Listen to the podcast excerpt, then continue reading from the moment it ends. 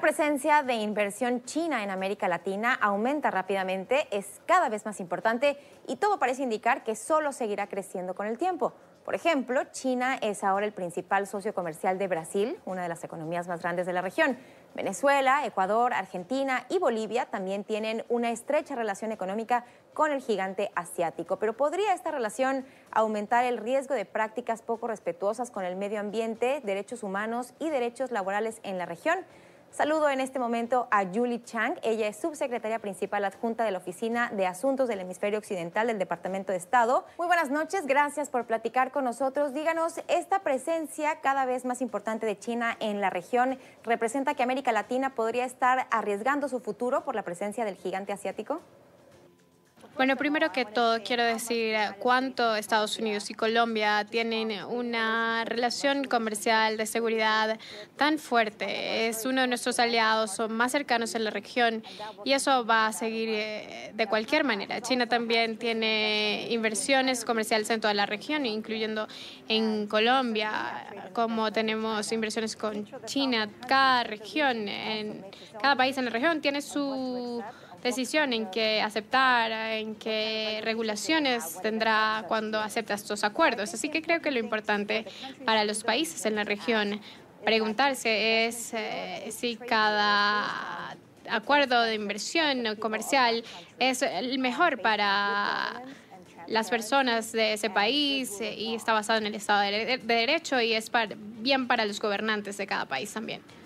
En América Latina estamos viendo cada vez democracias más débiles. Esto, aunado a la presencia de China, podría implicar eh, la pérdida de algunos derechos ya ganados, como derechos laborales, o perder terreno en materia de derechos humanos. Yo creo que es algo prudente preguntarse la intención de la inversión china y la presencia china en la región. Por ejemplo, hemos visto mucho de diplomacia muerta, no solo en esta región, por supuesto, sino también en todas partes del mundo, ya sea en Pakistán o Sri Lanka.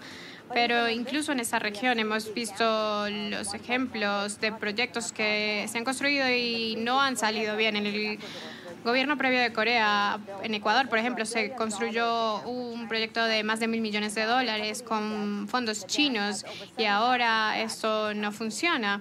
Ha causado daños ambientales y desplazamiento de pueblos, así que esto es lo que potencialmente proyectos chinos pueden traer, además de eh, trabajos chinos que fueron eh, traídos en vez de contratar a personal local, violando leyes de empleo. Estas son preguntas que se deben hacer al darle bienvenida a los chinos en la región. Además, usted pregunta sobre la democracia. Creo que es importante saber que China, su inversión, su principal inversión es en Venezuela, más de 67 mil millones de dólares desde 2007.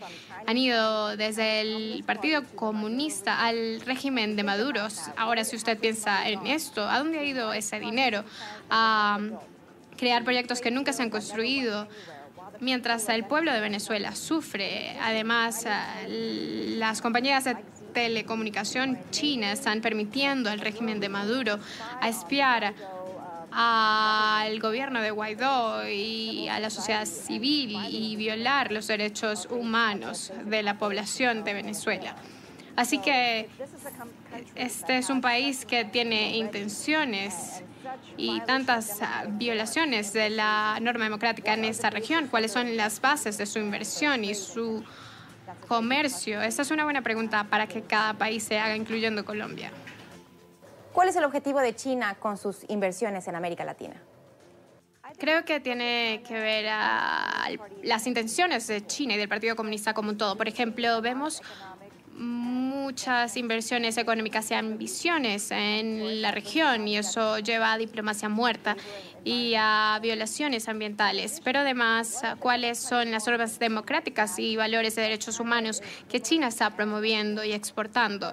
Hay millones de personas que están siendo torturadas y oprimidas por el Partido Comunista Chino. No creo que esto es algo que queremos importar en nuestra región, al hemisferio y ciertamente no en Colombia o a los Estados Unidos.